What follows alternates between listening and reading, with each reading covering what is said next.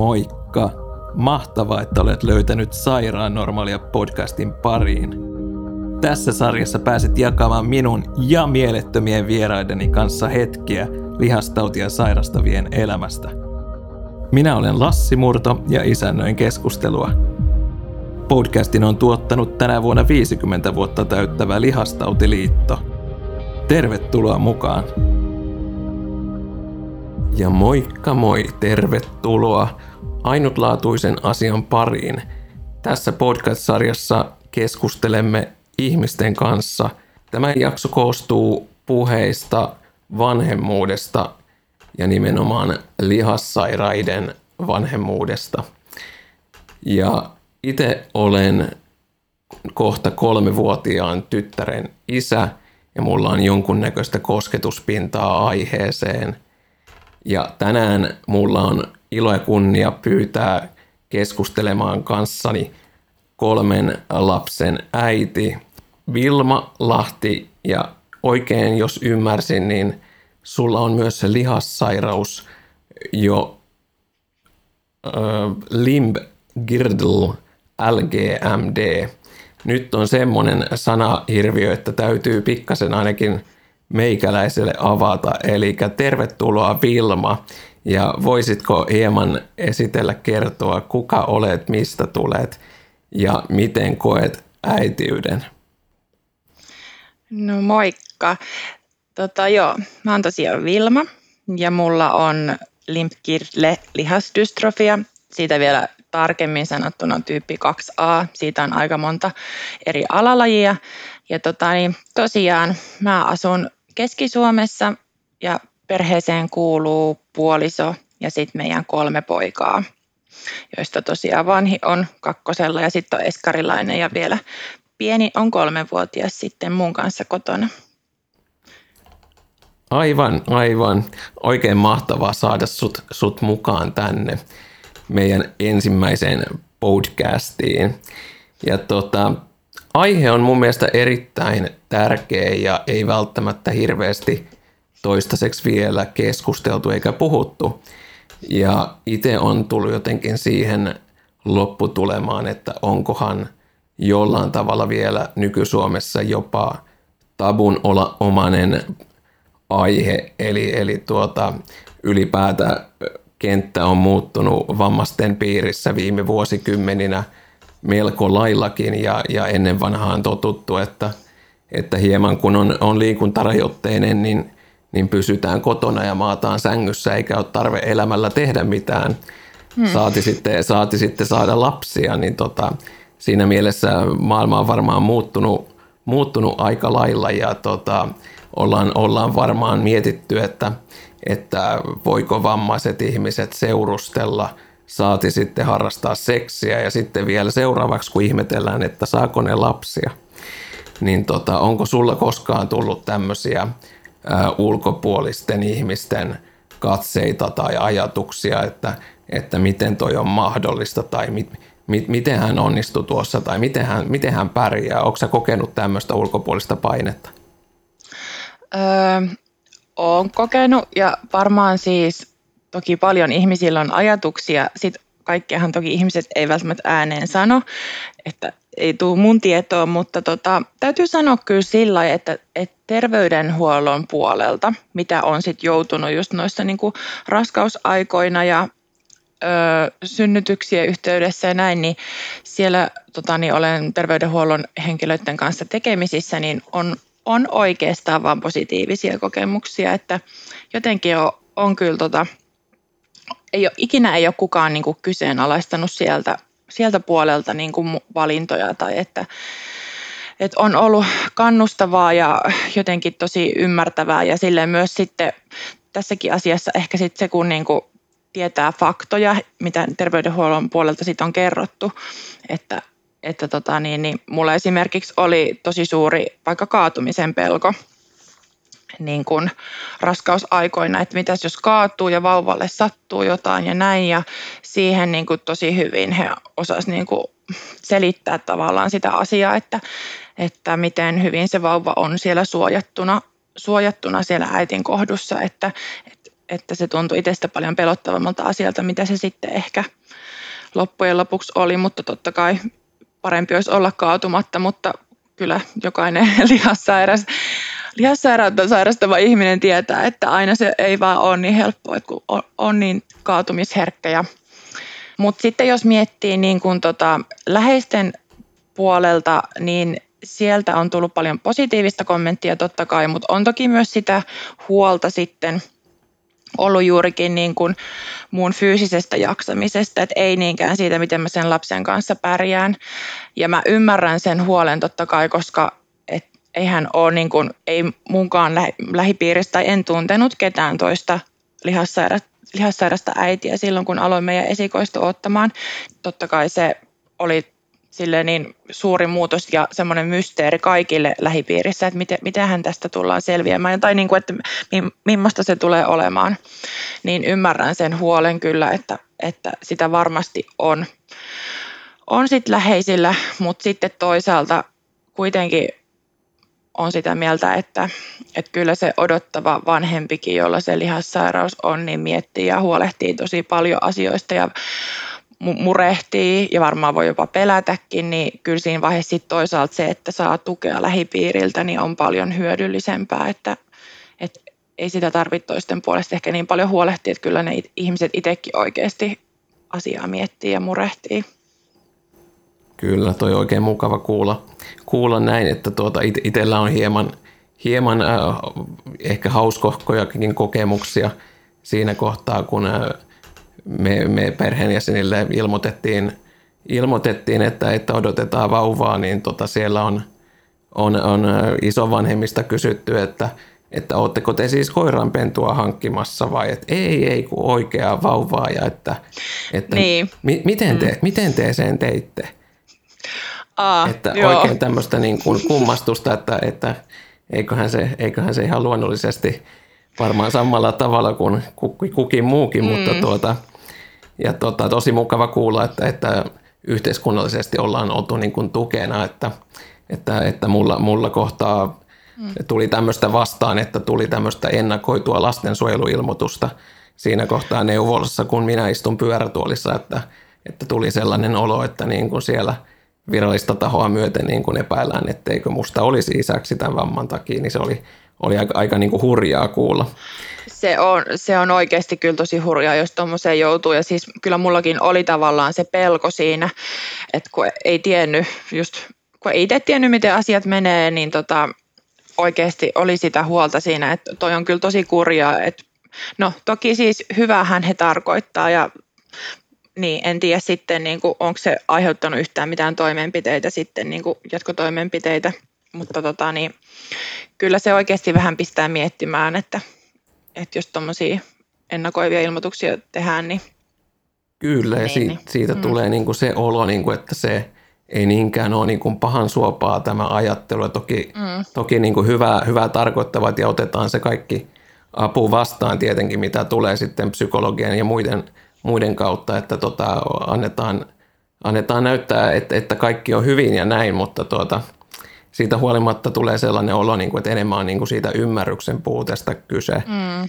Että mm. kun ei, ei tiedetä ja oletetaan asioita, niin, niin tota, ehkä se tässä tulevaisuudessa tulee muuttumaan parempaan suuntaan ja alkaa olla normaalia enemmän, että myös vammaiset hankkii lapsia ja se on ihan ok. Niin, kyllä, kyllä, koska eihän se, että sulla on joku just liikuntarajoite ihmisellä, niin eihän se niin kuin, mun nähdäkseni sen ei pitäisi olla peruste siihen tavallaan, että tarvii sitä vanhemmuutta kyseenalaistaa, että, että kyllä sitä voi liikuntarajoitteinen ihminenkin todella, todella hyvin sen vanhemmuuden pystyy hoitamaan, että se ei oikeasti siihen niin paljon vaikuta, mitä ehkä jotkut etukäteen tai niin kuin kuvittelee sen vaikuttavan, että kyllä ne kasvatuksessa on monet muut asiat painaa paljon enemmän kuin se, että juoksetko vai kelaatko sä sen lapsen perässä. Niin. Juuri näin. Mm. Ja meillä, meillä on hieman, hieman tota erilaiset kokemukset tietenkin, että mä oon päässyt siinä mielessä helpommalla toiminut, toiminut tässä sivussa katsojana vaan isänä, että sä oot tehnyt sen äitinä ja odottavana sen, sen suurimman työn siinä ja ollut, ollut, ollut ihan erinäköistä stressiä siinä. Mutta tota, mitä tulee näihin, näihin kaatumisiin ja kaatumisen pelkoihin, niin, niin se, sitä toki on, on esiintynyt myös – myös mun vaimolla, joka on ihan täysin fyysisesti terve, mm. joten, mm. joten siinä toki, toki vaan ne riskikertoimet toki on varmaan korkeammat, mutta se, että, että mikäli lähtee, lähtee pelolla, pelolla sotaan, niin tota, eihän siitä silloin oikein mitään, mitään niin kuin tuet. Onko sulla ollut jonkunnäköistä niin kuin tapaa niin kuin, niin kuin, mm, pitää niin kuin pelot loitolla vai tota, millä tavalla sä selvisit niin kuin raskausajasta ja synnytyksestä sillä tavalla, että et antanut pelolle voittoa? Öö, no, täytyy sanoa, että se ensimmäinen raskausaika kyllä oli semmoinen aika jälkeenpäin ajateltuna semmoinen, että tota, siinä suhtautui niin, kun ei ollut sitä faktatietoa asioista eikä, eikä sitä omakohtaista kokemusta, niin kyllä siinä oikeasti välillä oli tosi suuria pelon tunteita, että siis se kuulostaa tosi dramaattiselta näin kuin sen sanoo, mutta siis mulla oli ensimmäisessä ö, synnytyksessä vaan se ajatus, että kunhan minä ja vauva molemmat selvitään hengissä. Ja se kuulostaa niin kuin, että no huh, huh että, mutta se oli vaan se, kun ei tiennyt mitä on tulossa. Ei tiennyt, miten se oma kroppa jaksaa siinä synnytyksessä sitten niin kuin toimia ja oli niin monta kysymysmerkkiä ja kenelläkään ei ollut niin kuin antaa oikein vastauksia, niin tota, silloinhan siinä on just sille pelolle jää paljon tilaa ja, ja mielikuvitukselle, että pahimmat skenaariot totta kai käy aina mielessä. Mutta sitten kyllä kun se ensimmäinen raskaus ja synnytys meni niin kuin, siis se meni niin yllättävän hyvin ja helposti, että olin kyllä yllättynyt, että miten vähän mun sairaus siinä kohtaa sitten loppujen lopuksi vaikutti, niin sitten näissä seuraavissa raskauksissa on kyllä ollut paljon jotenkin levollisempi mieli ja pystynyt ehkä nauttimaankin sitten sitten eri lailla niistä, että ei ollut vaan se pahin mielessä, vaikka sitten toisaalta jo tiedostaa myös, niin kuin, että, että kyllähän se synnytyskin esimerkiksi, niin onhan se niin kuin jokaiselle naiselle riski, siis onhan siinä oikeasti niin isot riskit olemassa, mutta tota, toisaalta mä oon aina ajatellut, että onneksi ollaan Suomessa, että, että täällä jos jossain osataan hoitaa sitten, jos tulee jotain komplikaatioita. Aivan, aivan. Onneksi kaikki, kaikki on mennyt hyvin tosiaan ja sanoitkin, että, että seuraavat kaksi raskautta on ollut sitten siinä mielin sitten helpompaa ja usein tulee niin kuin ensimmäisen lapsen saaneena varmaan tulee ajatuksia, että, että, että oi, oi kun, kun saisin seuraavan lapsen tai se, että never again, niin tota, vaihteliko sulla ajatukset siinä hyvin nopeasti sitten, että, että halutaan uusi vauva vai, vai miten sulla kävi siinä? No mulle, kun mun oma sisko on niin mulle paras ystävä. Ja sitten taas puolisolle myös hänen, hänen sisaruksensa on niin kuin tosi läheisiä, niin jotenkin se oli niin kuin sen takia se tuntui, että, että kyllä me halutaan toistakin lasta lähteä yrittämään sitten, että, että se sisaruus vaan, kun on se omakohtainen kokemus siitä, että ne on niitä parhaita ystäviä, jotka pysyy läpi elämän, niin sitten tuntuu, että kyllä se kannattaa niin kuin koittaa katsoa se kortti, että, että onnistusko vai ei. Ja, tota, niin, niin, ja toki sitten kun se esikoisen, niin kun esikoisen kohdalla asiat oli mennyt niin hyvin, niin sitten sekin myös jotenkin tuki tavallaan sitä päätöstä, että uskalsi lähteä. Että, että en tiedä, vaikka jos olisi ollut tosi, tosi jotenkin traumaattinen synnytys tai jotain, niin totta kai se vaikuttaisi sit sitä, siihen päätökseen, mutta kun asiat oli mennyt niin hyvin, niin se ei tuntunut sitten niin kuin siltä osin hankalalta päätökseltä. Aivan, aivan. Meikäläinen tosiaan niin on tota, ainoa lapsi perheessä ja aina, mm. aina saanut sen kaiken ja en, en tota, no niin, sitä myöten oppinut, oppinut jakamaan ja vähän samaa ongelmaa huomaa tällä hetkellä omalla tyttärellä, että kaikki on darlan, että ei mistään suostuta luopumaan, niin siinä mielessä mm. se on aina mukava, mukava niitä sisaruksia olla ja tota, toivottavasti mm. täälläkin päässä jossain vaiheessa. Mutta. Niin täytyy se sanoa, että en missään nimessä sitä tarkoita, että jos on perheen ainoa lapsi, niin sitten heistä niin kuin, et eivät, eivät oppisi, niin kuin, että sisaruks, sisarusten kautta mukaan vain voisi oppia näitä elämän ö, perusasioita tai näin, että ihan varmasti yhtä fiksuja ihmisiä heistä kasvaa, vaikka sellaisista lapsista, jotka on perheen ainoita, mutta tota, niin, toki se kun on kokenut sen sisaruuden ja sen, sen ne hyvät puolet, niin kyllähän se totta kai vaikutti siihen päätökseen. Kyllä, ja iloja ja, ja haasteita tulee, on, on sitten yksi lapsi tai monia, että, mm. että ne haasteet vaan on ehkä vähän eri, erityyppisiä siinä kohtaa sitten, mutta mm. se on hyvä, kun ainakin itse tietää, että pärjää, niin tota, se, se riittää ja eihän sillä on. pitäisi olla mitään merkitystä, mitä ulkopuolisesti sitten ajattelee asiasta, että Ei. se riittää, että tehdään just niin kuin omasta kohdalta tuntuu oikealta. Sepä, ja sitten, sitten taas toisaalta niin kuin sitten taas kun on useampi lapsi, niin kyllä siinä itse ainakin kamppailen aika usein sen tunteen kanssa, niin kun, että on riittämätön olo siis, että ei ehdi antaa niin, kun, niin paljon huomioon, mitä niin kun välttämättä he haluaisivat tai näin, että, että se, sekin on vähän kompromissien tekemistä, mutta toisaalta kyllähän se sisarus sitten myös tosi paljon heille antaa, että puolensa ja puolensa. Kyllä, kyllä. Tota, koska sä oot tiennyt, että sä haluat tulla äidiksi? Onko se ollut pitkäaikainen prosessi, että tota, ootko jo nuorena tietänyt, tietänyt että, että tämä on se mun juttu ja tätä kohti ajetaan vai tota, onko se tullut vasta sitten myöhemmin? No, jos jotkut sanoo, että on tiennyt ihan niin kuin lapsista asti, että haluaa tulla vanhemmiksi, niin minä en kyllä kuulu tähän porukkaan, että ei ole ollut sillä mikään lapsuuden haave. Et enemmän se on tullut sit sitä myötä, kun on alettu puolison, tai siis silloin totta kai poikaystävän kanssa seurustelemaan. Että sitten kun olikin semmoinen ihminen, jonka kanssa tulikin se tunne, että et vitsi mä haluaisinkin, että et olisi perhe hänen kanssaan, niin sitten se on vasta tavallaan noussut se haave, haave siitä. Ja ehkä mä sanoisin, että ei mulla niinku sinänsä ollut, että, että mä haluan olla äiti, vaan mulla on ollut se ajatus, että mä haluan, että olisi perhe. Että se on ollut ehkä se suurempi unelma kuitenkin. Niin tota, joo, joo, kyllä. Tota, mulla itsellä tosiaan voi sanoa, että on ollut, ei ehkä lapsuudesta alkaen, mutta ollut hyvin pitkään semmoinen niin kuin suurin unelma itsellä olla jonain päivänä isä. Ehkä juuri, juuri myöskin sen takia, että tietää, että yleiset ajatukset on ollut ehkä ollut enemmän tai vähemmän ajatusta vastaan ja, ja monet aina todennutkin, että ei, ei kai musta siihen ole ja, ja näin, niin tota, saada jotain, mitä jää itsestään jäljelle, kun, kun, kun aika mut jättää, niin tota, se on mulle, mulle henkisesti semmoinen hieno, hieno tarina pystyy jatkamaan sukua kuitenkin tässä sairaudesta huolimatta. Niin tota, mulla on ollut, ollut kyllä niin kuin teinipojasta alkaen niin kuin itsellä se ajatus, että, että musta tulisi varmaan hyvä isä. Ja olenko hyvä isä, niin sen voi tytär sitten myöhemmin kertoa, mutta tota, Näin jotain, on. jotain mm. oikeinkin on tehnyt näinä vuosina kuitenkin. Mm.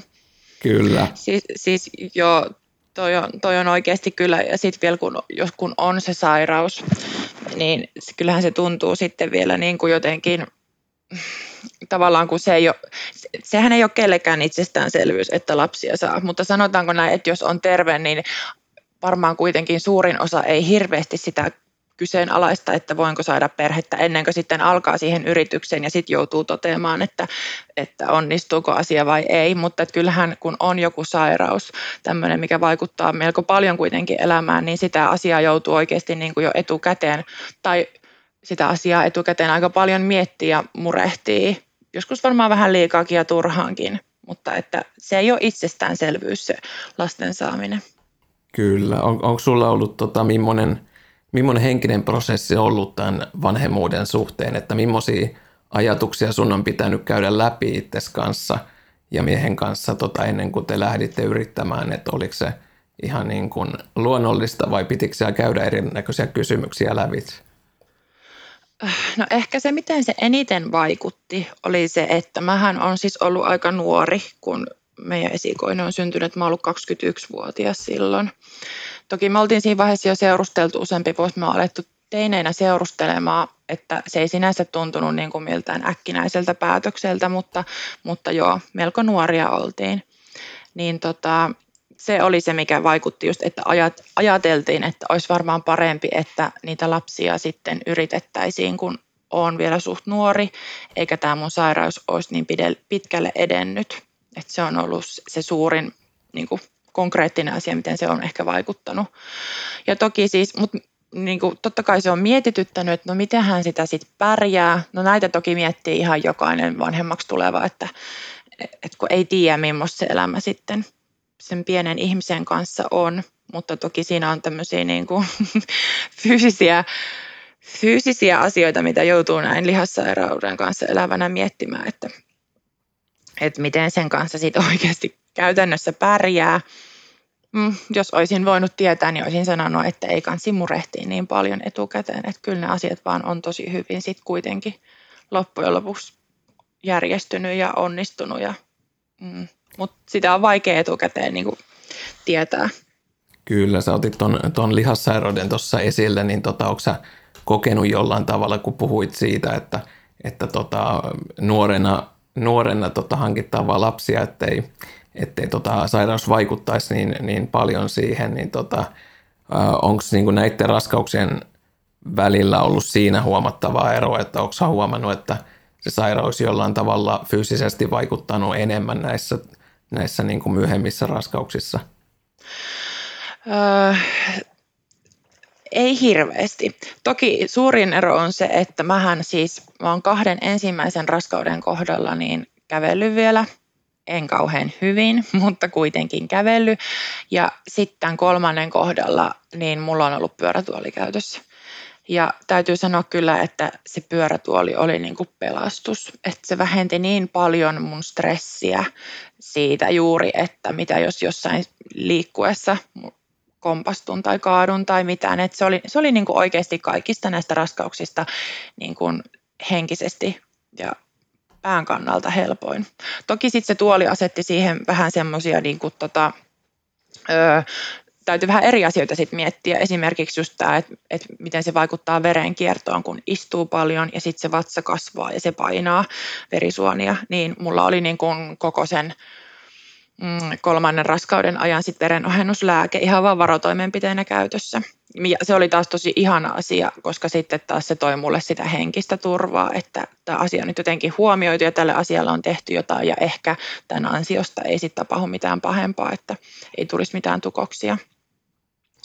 Mutta, mutta siis muuten, totta kai kyllä, kyllä mä sen tiedän, että kyllä ne raskaudet on mulla niin kuin liikkumiskykyyn ja kävelykykyyn vaikuttanut. Jotenkin se painopiste on muuttunut niin paljon niissä, kun se vatsa kasvaa. Ja mullakin just kun on keskivartalon lihaksissa on sitä heikkoutta tosi paljon, niin mulla oli siis todella notkoselkä, että se kävely oli oikeasti kyllä tosi, tosi haastavaa.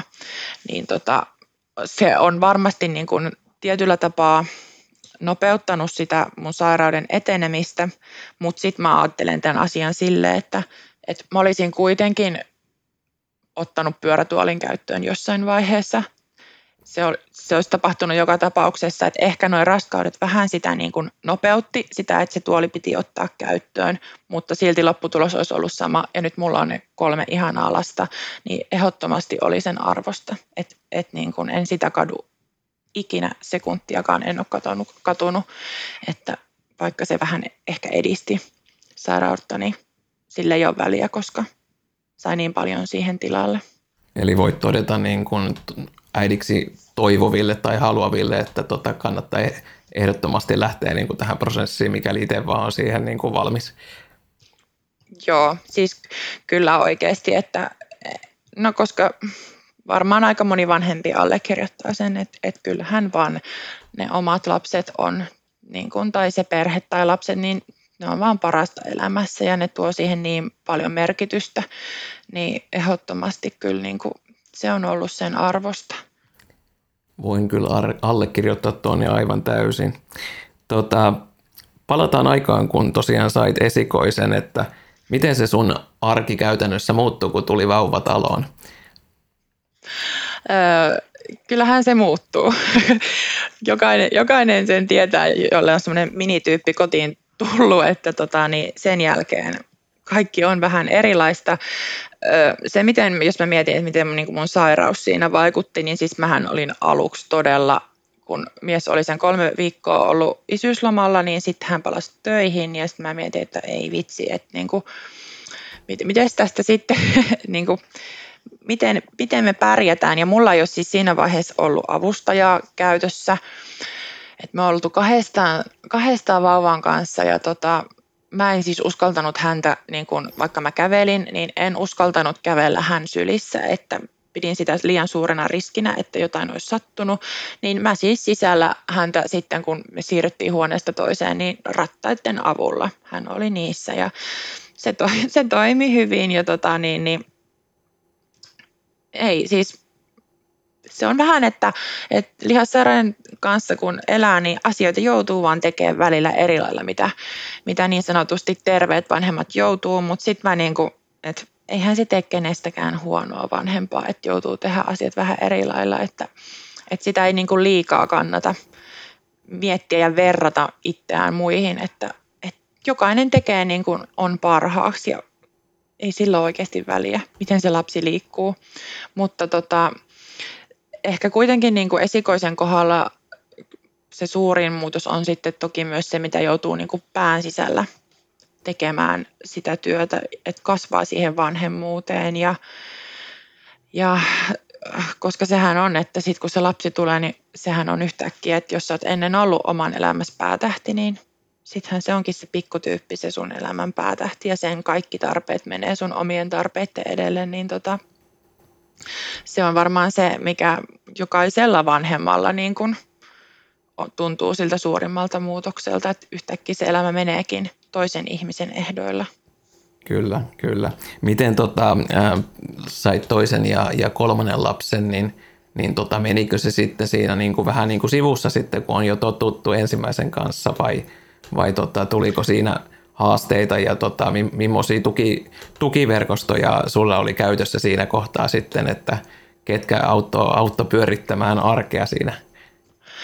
Ö, siis sanotaanko niin, että mun, mun kokemus on se, että ensimmäisen lapsen kohdalla joutuu tekemään niin pään sisällä paljon sitä ajatustyötä ja sitten kun tuli se toinen lapsi, niin se vanhemmuus ja se roolihan oli jo olemassa, mutta sitten se toinen lapsi kyllä niin kuin käytännön tasolla muuttaa asioita aika paljon, että ei olekaan enää niin kuin vaan se esikoinen, mille voi kaiken huomion antaa, vaan on se toinen ihminen. Ja meillä ainakin siis oli kyllä vähän esikoisen suunnalta, eikä aina niin vähäkään mustasukkaisuutta, niin esikoinen oli siis silloin kaksi ja vuotias, kun tämä meidän keskimmäinen syntyi, niin tota, siinä oli kyllä oikeasti just näitä riittämättömyyden tunteita kyllä välillä joutunut käymään, että että ja mä, kyllähän se on myös niin kuin just, kyllähän se on isosisaruksille aina varmasti tosi kova paikka, kun syntyy uusi vauva. Että kyllähän se vaatii heiltäkin tosi paljon sopeutumista sitten, että mikä tämä homma oikein on, että on nyt tullut tämmöinen tämmöinen uusi tyyppi, joka vie hirveästi vanhempien huomioon ja aikaa ja kaikkea, niin onhan se niin kuin tosi iso muutos muutos myös lapsille eikä vaan pelkästään vanhemmille.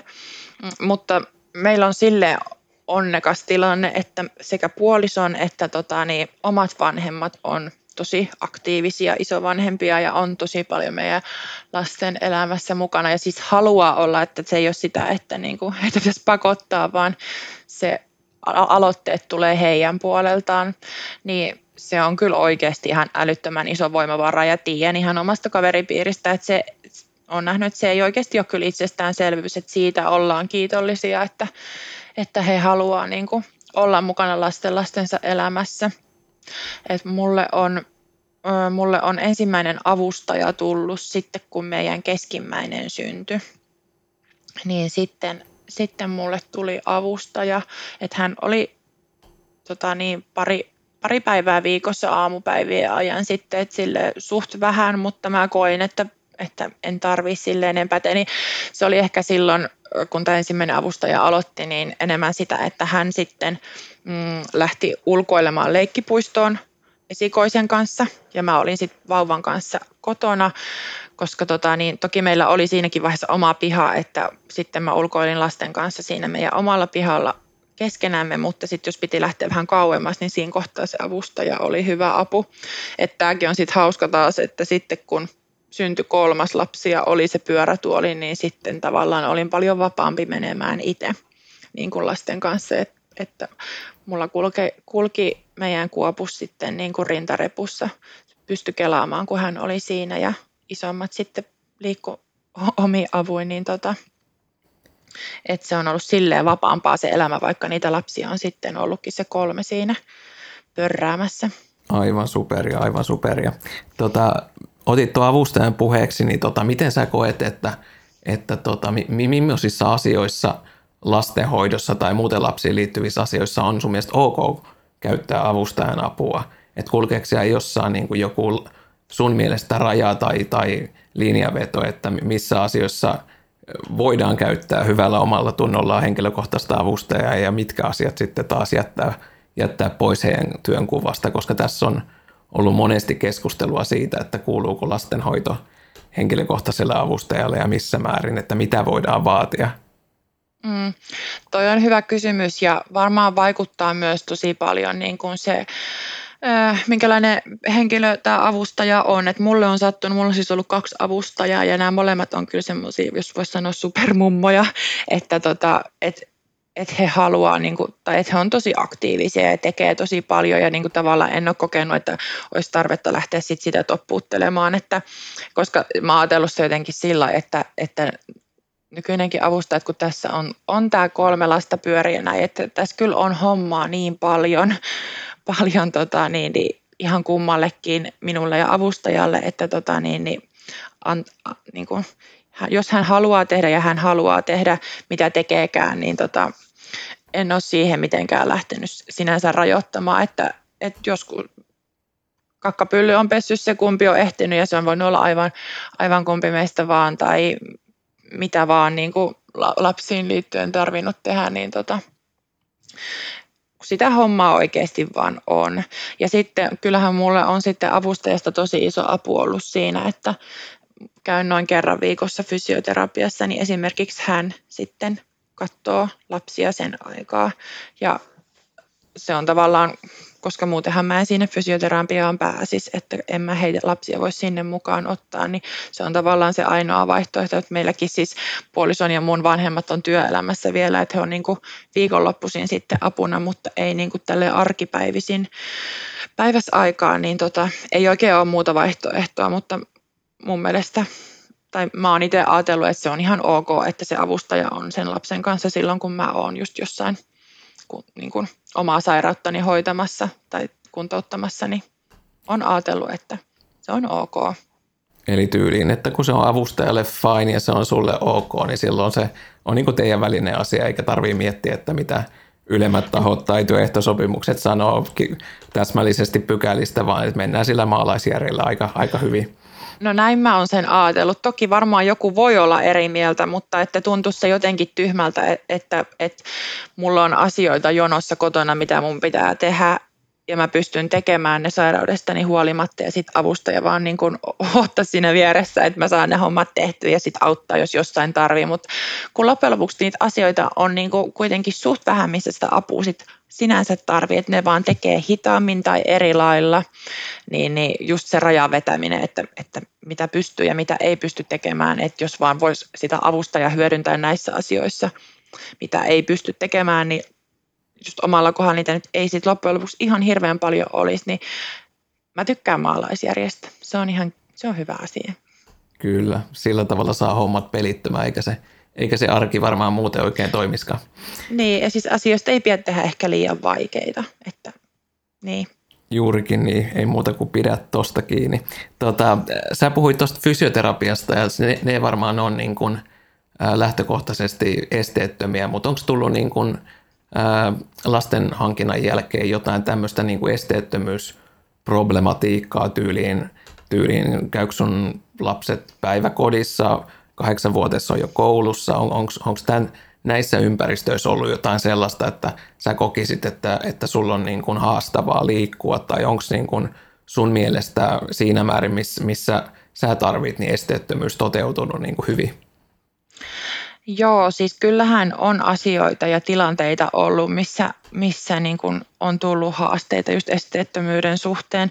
Mä mietin tota, että mä muistan vaan konkreettisesti yhden, mm, kun meidän jompikumpi vanhemmista lapsista oli osa-aikaisena päiväkodissa ja sitten hänellä oli joku, joku kevätjuhla juttu, niin päiväkoti oli siis silloin semmoinen, että oli kaksikerroksinen ja siellä oli vain yläkerrassa se tila, missä oli niin kuin mahtui kaikki vanhemmat sinne, niin niistä mä oon niin kuin jäänyt pois sen takia, että siinä oli niin jyrkät rappuset, että mä olin puolisolle sille, että ei lähetä koittaa, että, että miten, miten saadaan me, meikäläinen sinne ylös asti. Olisi varmaan onnistunut, mutta tota, niin tuntui vähän riskiltä. Et se on niinku semmoinen ainoa, minkä mä muistan, että mulla on jäänyt väliin että mä en ole päässyt sinne paikan päälle.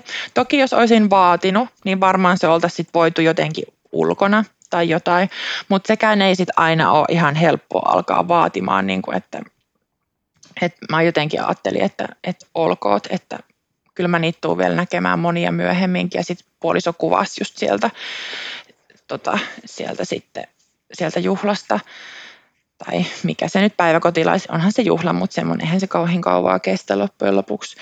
Ja, mutta sitten kun on niin kuin lapsilla harrastuksia, niin tota, mä oon siis saanut joitakin yksittäisiä avaimia jonnekin paikkoihin. Esimerkiksi jos on vaikka jossain koululla se lapsella se harrastus, niin tota, et sitten siellä pitää olla semmoinen kulkulätkä, millä pääsee hissiin, niin mulle on siis annettu sitten semmoinen mun sairauden takia että tota, tai pyörätuolin takia, että mä en tiedä, miten nämä pykälät virallisesti menee, mutta itse on kokenut, että on saanut sillä tota, niin kuin, on avoimin mielin suhtauduttu ja oltu silleen, että hei ratkaistaan sitä ja tehdä sulle tämmöinen, että homma hoituu. Et ei ole sille ollut kyllä mitenkään niin kuin nihkeetä, nihkeetä tota, niin käytöstä joutunut kohtaamaan. Eli siinä palataan tähän kuuluisaan maalaisjärkeen, että kun sitä niin. käyttää, niin kyllä ne asiat, asiat ratkee sitten parhain on, päin. On, ja esimerkiksi tällä hetkellä, kun siis, esi, tai siis keskimmäinen on tuolla Eskarissa, ja Eskari on myös semmoinen, että, että sinne pitäisi mennä pitkät rappuset toiseen kerrokseen, niin, niin, niin sieltä tulee aina joku sitten Eskarin näistä työntekijöistä vastaan, että nappaa lapsen, että muut vanhemmathan vie lapsensa sinne ylös ja jättää reput sun muut sinne, mutta itse saa tässä kohtaa vähän erikoiskohtelua sit siltä osin, että joku työntekijöistä tekee sen muun puolesta, mutta, mutta minkäs teet? Ja en, en mä niinku tostakaan asiasta silleen ole, että alkanut mitenkään potea huonoa omaa tuntoa tai että harmitellut sitä, että kun en nyt pysty tehdä tätä, että ei se ainakaan lasta tunnu haittaava yhtään, niin ei munkaan siitä tarvitse olla pahoillaan varmaankaan. Niin justiinsa, kyllä.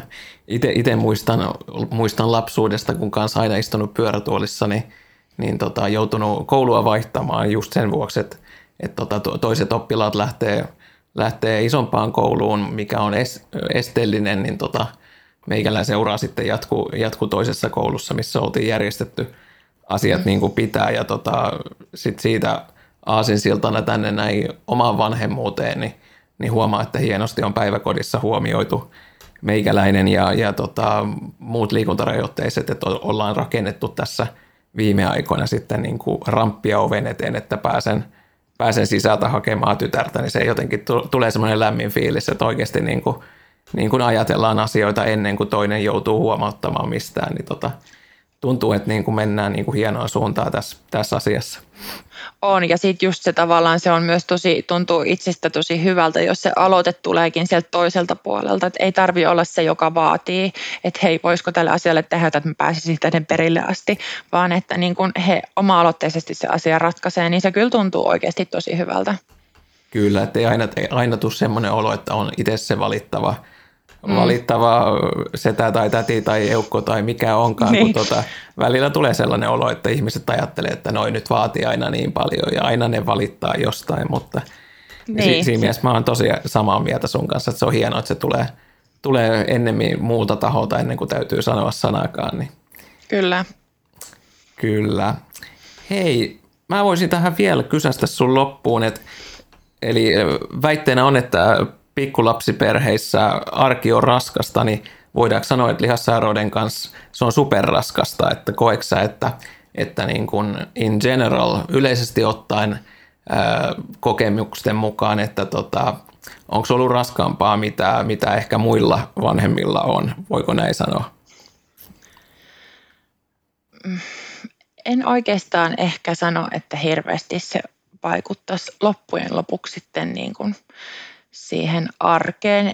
Se on toki, kun siihen on kasvanut, siihen on tottunut, että asiat tehdään tietyllä tavalla sen sairauden vuoksi, niin se ei niin kuin tunnu niin ehkä suurelta taakalta, mitä sitten se vaikka saattaa ulkopuoliselle näyttäytyy. Että kyllä, kyllä mä koen, että, että kun on ne peruspilarit siinä perhearjessa kunnossa. Että et itsellä ainakin tosi iso voimavara on se, että et parisuhteessa tai että parisuhde voi hyvin ja se on niin vahva ja vankka, että, että se, niin kuin, se, sillä on tosi iso merkitys, että se sujuu ja se, se on kunnossa. Niin tota, sitten sit niin kuin, en jotenkin mä, mä luulen, että ulkopuoliset ajattelee, että meidän arki on raskaampaa, mitä se sitten oikeasti käytännössä onkaan. Et kyllä, se, kyllä se raskaus tulee enemmänkin siitä, mitä se on ihan jokaisessa lapsiperheessä, että se sotkun määrä on loputon ja hommien määrä on loputon ja niin kuin, et, tämmöisistä asioista se raskaus siinä tulee, eikä niinkään sairauden kautta että, että kotona on siivottavaa enemmän kuin kello antaa myöden. Ja... Niin musta tuntuu, että se se on niin kuin ihan, siis kaiket päivät voi siivota ja silti se sotkun määrä on vakio, että sitten ne sotkee toisesta päästä lapset ja kyllä varmaan itsekin sitten sotkee, en mä tiedä. En mä tiedä, voiko sitä aina lapsia vaan syyttää, että on sotkusta, mutta tota niin, niin Kyllä. Kyllä se, se oikeasti, se, se työmäärä on niin suuri siinä, että, että kyllä se on niin kuin No kyllä jokainen lapsiperheessä elänyt tietää, että homma ei lopu. Se on juurikin näin. Enkä sitä oikeastaan tiedä, että sitten kun se loppuisi, niin tota, tulisiko sitten tietyn näköinen paniikki, että mitä nyt, nyt tulee niin kuin tämmöinen tyhjiö, kun tähän on tottunut, että näin se homma kuuluu mennä, että niitä aikoja odotella se, kun, kun lapset lähtee kotoa päin, niin voi olla, että siinä tulee itkupusero enemmän siinä kohtaa. Mutta. Joo, siis mä oon kyllä ajatellut sillä että, että vaikka nämä on, niin kuin, nämä on varmaan nyt raskaimpia vuosia, mitä sille ihmisen elämässä tulee, just kun on lapset pieniä, mutta sitten mä oon ajatellut, että nämä on kyllä myös ne parhaimmat vuodet, että ei, ei varmaan enää toista näin ihanaa aikaa myöskään sitten tietyllä tapaa voi tulla, että, että kun ne on just tommosia pieniä ja ihan mahtavia tyyppejä, niin tota, tätä aikaa myös ikävöi jo, tosi fiksu ikävöidä jo tässä vaiheessa, että etukäteen miettiä, että tämä loppuu joskus, mutta mm, näin se, on, näin se mm. menee. Itse olin, olin tosiaan töissä silloin, kun, kun saatiin esikoinen ja multa meni siitä alusta tovi, tovi tota, kokematta, niin sinänsä vähän harmittaa, mutta olen pyrkinyt ottaa nyt vähän sitten takaisin siitä, kun, kun rouva on enemmän koulussa ja opiskelee ja – ja on töissä, niin tota, pyrkinyt itse olemaan täällä sitten koti-isänä, niin nautitaan täysin rinnoin täällä sitten. Kyllä, kyllä. Hei, kerroksä vielä, että mikä vanhemmuudesta on parasta? Vanhemmuudessa parasta on ne lapset. Ne, siis tämä on toki vähän puolueellinen mielipide, mutta siis kyllä mä itse ajattelen, että meillä asuu kolme maailman parasta pikkutyyppiä. Että, että ne, on, ne on vaan, niin kuin, eihän parempia tyyppejä ole kuin ne omat lapset ja, ja jotenkin se, miten paljon niiden kanssa saa kokea asioita ja op, oppia asioita. Että tota, niin kyllä, kyllähän oikeasti siis vanhemmuus tosi paljon kasvattaa myös niin kuin se, että tulee lapsi perheeseen, niin se kyllä kasvattaa vähintään saman verran sitä vanhempaa ja joutuu niin kuin joutuu tekemään sitä ajatustyöskentelyä ja kasvua siinä samassa. Ja se on, se on ihana asia, se on tosi hyvä asia, että joutuu, joutuu niin kuin vähän miettimään asioita toistenkin näkövinkkelistä, eikä vaan elää sitä elämää sille, että on itse siinä päätähtenä. Et en osaa antaa niin kuin lyhyttä vastausta. Se on vaan se mm, kokonaisuus kyllä lapset antaa niin paljon. Ne ottaa paljon kyllä, niin kuin, onhan ne maailman raskaimpia tyyppejä välillä, mutta ne on vaan niin rakkaita, että se ei haittaa. Että vie satoja asioita, mutta antaa tuhansia takaisin. Mm, kyllä. Näin kyllä. se menee. Hei, mä kiitän sua keskustelusta. Oli aivan mahtavaa, että pääsit mukaan. Mä toivon, toivotan sulle ja perheelle hyvää jatkoa ja oikein paljon – oikein paljon kiitoksia, että saatiin keskustella hyvinkin tärkeästä aiheesta sun kanssa. Ja pidetään lippu korkealla ja, ja tehdään sitä, mitä me parhaiten osataan ja keskitytään elämässä niihin hyviin positiivisiin asioihin ja kannustetaan myös lähellä olioita. Tämä oli Sairaan normaalia podcast. Kiitos kun kuuntelit Omia kokemuksia ja ajatuksia voi jakaa somessa hashtagillä sairaan normaalia. Kaikki jaksot löydät osoitteesta lihastautiliitto.fi.